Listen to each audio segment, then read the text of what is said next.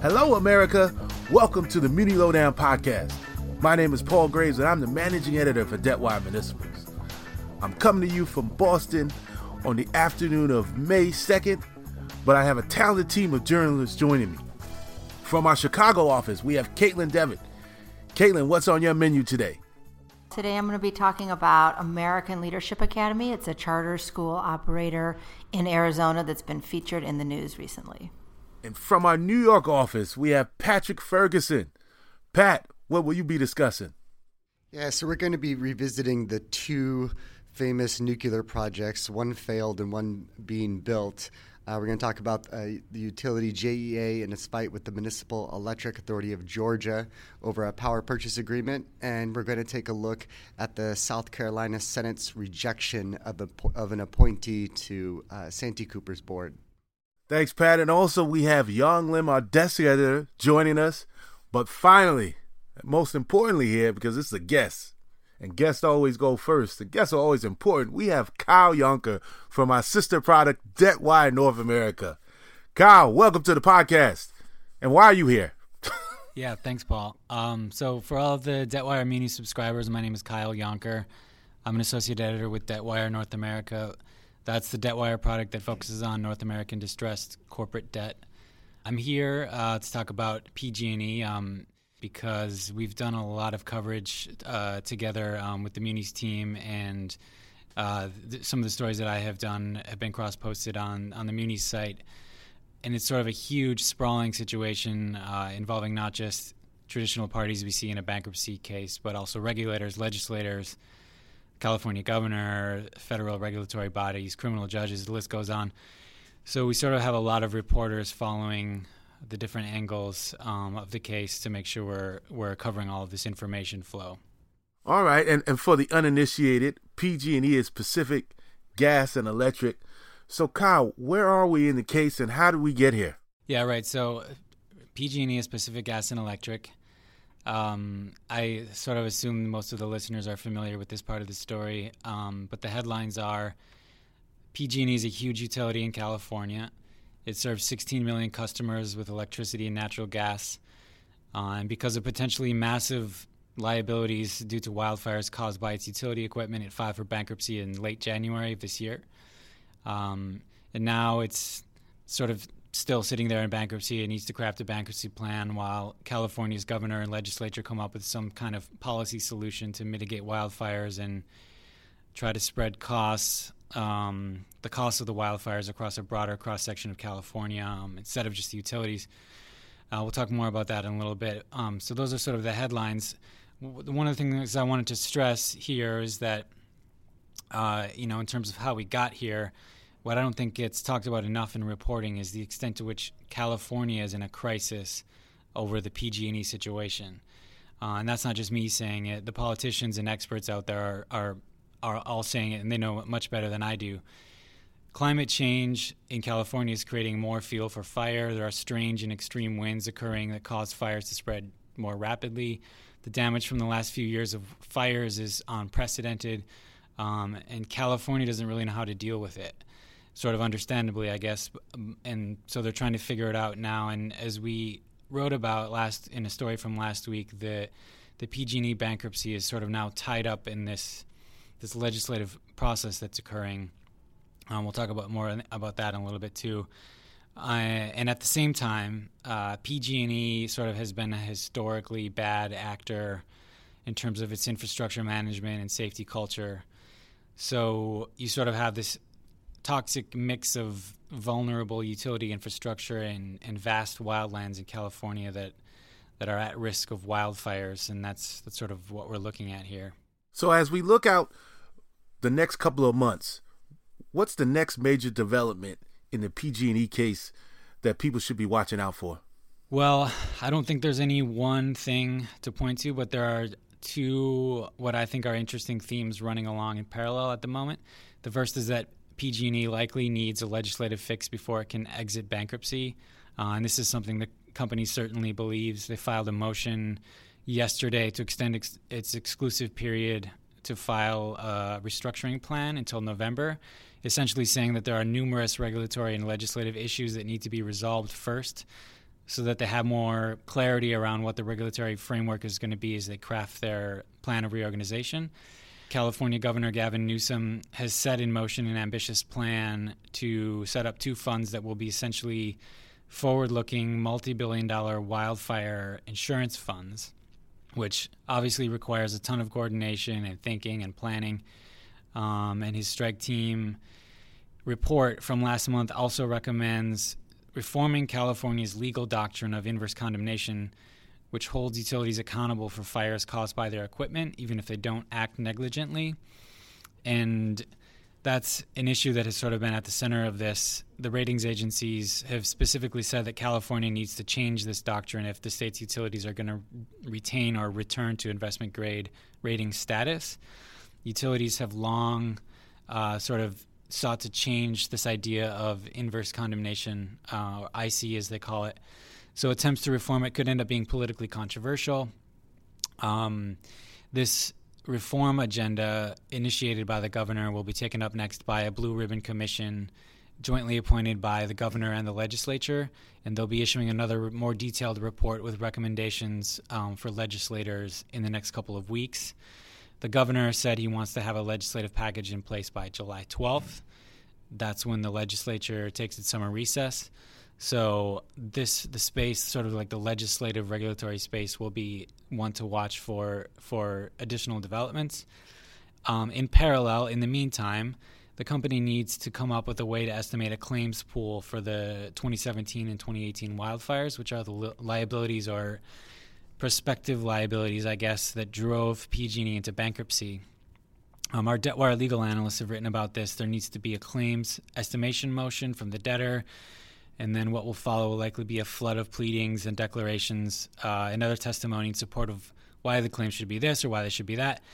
The result will be an ultimate claims pool size uh, that needs to be funded as part of the exit from bankruptcy. Um, and so these these wildfire victims will likely be the largest single or, or nearly the largest single constituency or creditor in the in the case. Um, and the company has said it wants to set up a trust to administer and fund those claims. So that will be that will be the next thing to watch for as well. So I've heard this term about the municipalization of PG&E assets. Uh, tell me more about what that means and, and whether or not you think that's a real possibility. Well, as it stands today, I I don't think it's a real possibility, and I'm not sure it's even a really good idea. Um, but this idea of municipalizing California utility or PG&E infrastructure um, might be an interesting thought exercise nonetheless for Muni's listeners. Um, because people are certainly thinking about it and have thought about it for many years. Most notably, Sacramento took over PG&E's lines in the 1940s, uh, and, and, the city was tied up in litigation with PG&E for many years because of it.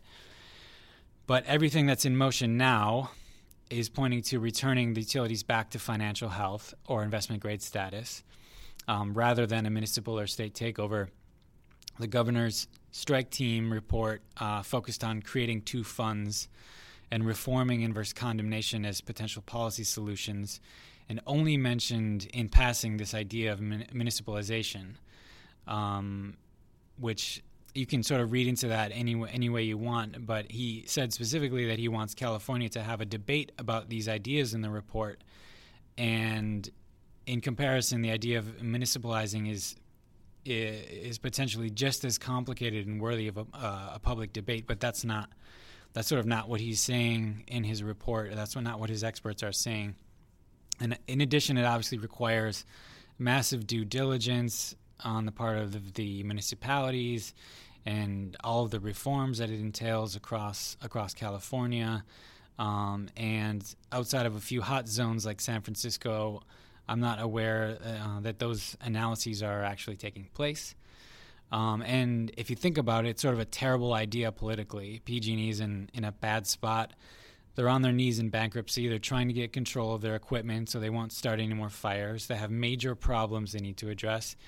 Californians deeply hate PG&E. So why would the state step in and make PG&E's problems its own?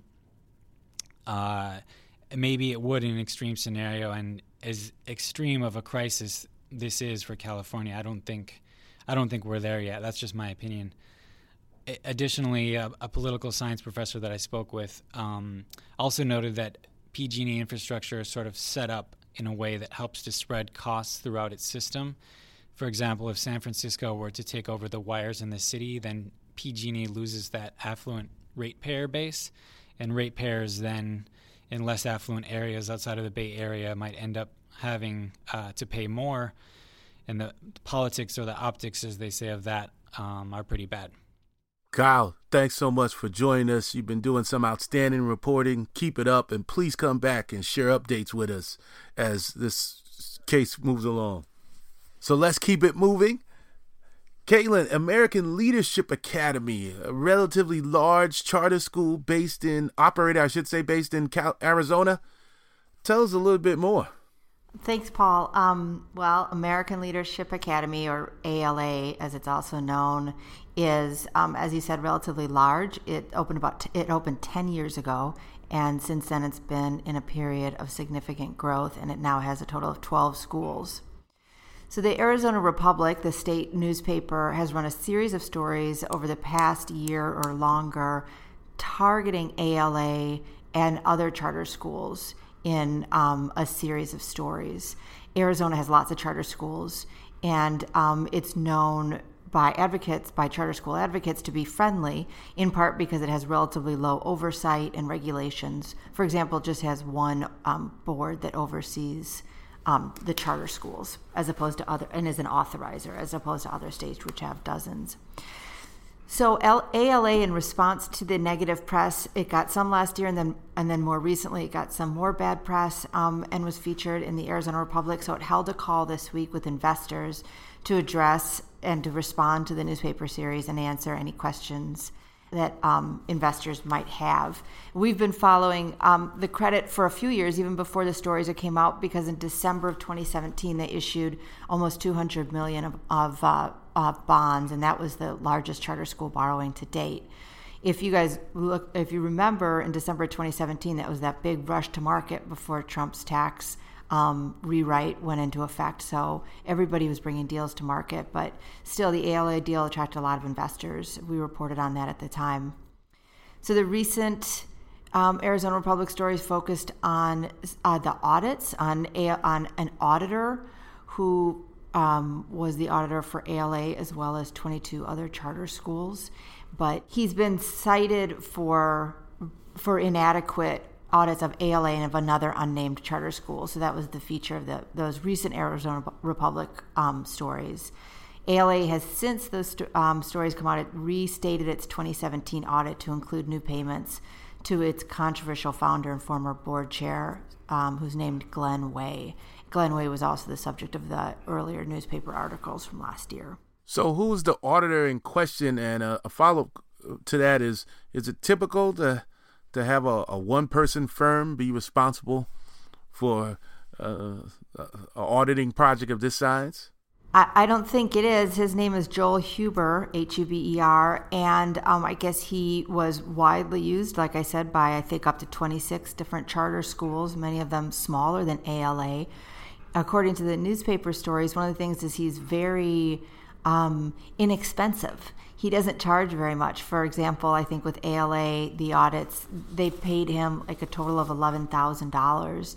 And the newspaper quoted other auditors saying that, that that the size of that of the charter operator and the complexity, they have a lot of debt, and like I said, 12 schools outstanding. Um, w- they would charge at least $30,000 or more for that. So he was a low bidder and he was pretty active. Now he's suspended while the state oversight board does it um, completes its investigation. I think it's supposed to get back in um, in June.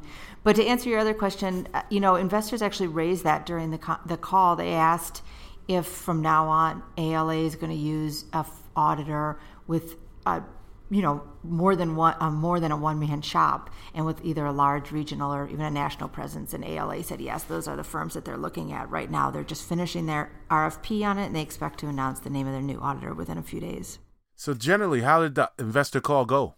Well, officials told investors that operationally and financially the school is doing well. Enrollment, they say, remains stable. Everything is, you know, teacher retention, everything remains on track despite this negative press. And um, investors asked a bunch of questions. Like I said, uh, a lot of questions about the auditor, several questions about Glenn Way, uh, the payments and the restated financials. And officials also said they, they plan to come to market again this year with you know 25 to 30 million dollars for two of its campuses. So they said they want to close out the auditor issue in the books on the financial year, and then they're going to turn to the borrowing in September or October. So they they gave investors plenty of time to ask questions. Investors did ask plenty of questions, and and and and then the call ended after that. Has this affected bond trading at all? Actually, it has not seemed to affect bond trading. When you know, take a look at Emma, it looks like they um, bond, the price has mostly stayed the same, or if anything, they've actually strengthened in the last few days. Um, since ALA several days ago posted a five-page single-space response to the newspaper stories on Emma. Since then, we've seen a little bit of strengthening, but mostly the same. They're selling the long bonds due in 2047 or 52 are selling around 101 to yield 4.5 percent. That's you know slightly up from uh, around par or even down to 98 in the last year or so. All right. And f- for those that, that aren't quite familiar, Emma stands for Electronic Municipal Market Access. But uh, in related news in Chicago, Caitlin, looks like there's been another charter school strike. Uh, what's going on there? Yeah, right, Paul. So today um, is the start of another charter school strike. It's really unprecedented, literally unprecedented, what's happening in Chicago. And this is being billed as um, by the Chicago Teachers Union as the first multi-employer charter school strike, meaning in history. Meaning this is the first time that the the staff and teachers are striking against multiple operators. In the past, this is I think the third strike of the year, and the other ones have just been um, against one operator. So they're calling this the first multi-employer chart uh, charter school strike. And it's part of the rising tide of unionized charter schools, at least in Chicago. The CTU is working hard to unionize the charter school staff and teachers. And um, you know, it puts CTU in a funny position because they also work pretty hard to try to cap the growth of charters because of the competition with traditional schools. So this new strike started this morning. They hit the picket lines this morning. It was originally going to include five schools, but deals last minute, late night deals were reached with two or three of the schools. So now they're they're striking at three schools which are operated by two operators. One is the Instituto del Progreso Latino forgive my bad Spanish, and the other one is the Pilsen Wellness Center. As far as I can tell, neither operator has any bonds outstanding. All right, thanks a lot, Caitlin. Let's keep it moving. Patrick, tell us a little bit more about what's going on with JEA and the Municipal Electric Authority of Georgia, better known as MEAG, to our listeners. So, Paul, the saga continues. JEA is in talks with the Municipal Electric Authority of Georgia, how we'll just refer to now as MEAG, over the Vogtle project. And uh, there's been reports to cut a deal on the disputed PPA. This is uh, from news reports from News 4 Jackson, Florida Times Union. Uh, no details on a potential deal have been released, so it's just uh, just just from those those news reports. Uh, but the reports come after a judge in a federal district court in Georgia shot down MEAG's case against JEA last month. JEA has its own case against MEAG, which is still sitting in a federal district court in Florida.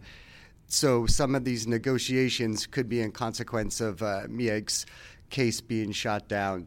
So MEAG and JEA have been fighting over the validity of this power purchase agreement, which, if negated, could have dire consequences for the Vogtle nuclear project. So, how's the Vol- Vogtle project going? Well, it seems to be uh, going okay, or at least on on track. So, uh, Southern Company, the parent company of Georgia Power, which is the majority owner of the nuclear project, reported earlier this week that the plant construction of the three and four units at the plant were on target, uh, would meet the November 2021 and November 2022 in service dates, although they think uh, that operations at the two units could begin as early as I think it's April 2021 and 2022. And also in recent news there with the project, so uh, last last month or March, I can't remember exactly, the federal government installed or handed out a it's third installment, I believe, of $3.7 billion to the owners of the plant uh, to keep the project going. All right. So, Patrick, if I say Charlie Condon, who is he and why should our listeners care? So, Charlie Condon is the former Attorney General of South Carolina, and he is currently the interim chairman on Santee Cooper's board of directors. So, Governor South Carolina Governor Henry McMaster appointed him as a full-time as full-time chairman of the board at Santee Cooper, but a panel of senators rejected his appointment this week. Uh, he could still be appointed if the full Senate agrees, but that looks unlikely now. Uh, McMaster previously appointed Condon as interim chairman uh, when the Senate was out of session in the summer of last year. So that debacle caused a huge uproar and went, eventually went to South Carolina Supreme Court. The court ended up siding with the governor in November of last year, which is kind of a blow to the to senators and congressmen in, in, in South Carolina. So the rejection of his appointment is largely seen as payback from the senators. And it's also really important to note that Condon is, is seen as an ally to the governor, and McMaster has long supported the sale of Santee Cooper. And so some may see Condon as kind of a, a, a device or a, a, way to, to speed up or further the, the sale of the, of the public utility. All right, and Santee Cooper is also referred to as the South Carolina Public Service Authority. But besides the appointment of Condon, what else is going on with Santee Cooper? So, just like JEA, the news doesn't stop with this project. In the last week, a retail investor of Santee Cooper's mini bond program sued the utility, claiming that interest rates were artificially too low. So, these mini bonds range from 200 and 500 uh, dollars and were sold to retail investors between 2014 and 2016 to help fund the VC Summer project. Santee Cooper sold almost 120 million of these bonds. The plaintiff is claiming that Santee Cooper knew there were problems with the VC Summer project, and this goes into other legal cases, but hid the information, and investors would not have bought the bonds if they're aware of these problems. That's just one case, one new court case against Santee Cooper. Uh, earlier this month, Westinghouse, the former contractor on the VC Summer nuclear project, and which is in bankruptcy, sued Santee Cooper earlier this month over remaining infrastructure at the nuclear site. And it, Westinghouse claims there's tens of millions of dollars sitting there. So Westinghouse argues that Santee Cooper has impeded the company in selling the equipment. Westinghouse argues that the that the equipment should be sold soon so it doesn't deteriorate and lose its value, and says that it even lost out on a deal to sell the equipment to Southern Company for the Vogtle nuclear project. Meanwhile, Santee Cooper argues that all it owns all the equipment of the site and Westinghouse does not have a, a legal claim on that uh, on that property. Thanks, Pat. And, and finally, Young, we had a webinar yesterday on cannabis. Uh, tell the listeners a little bit more. Thanks, Paul. Debtwire Municipal has hosted a webinar on May 1st on the impact of cannabis on state and local budgets.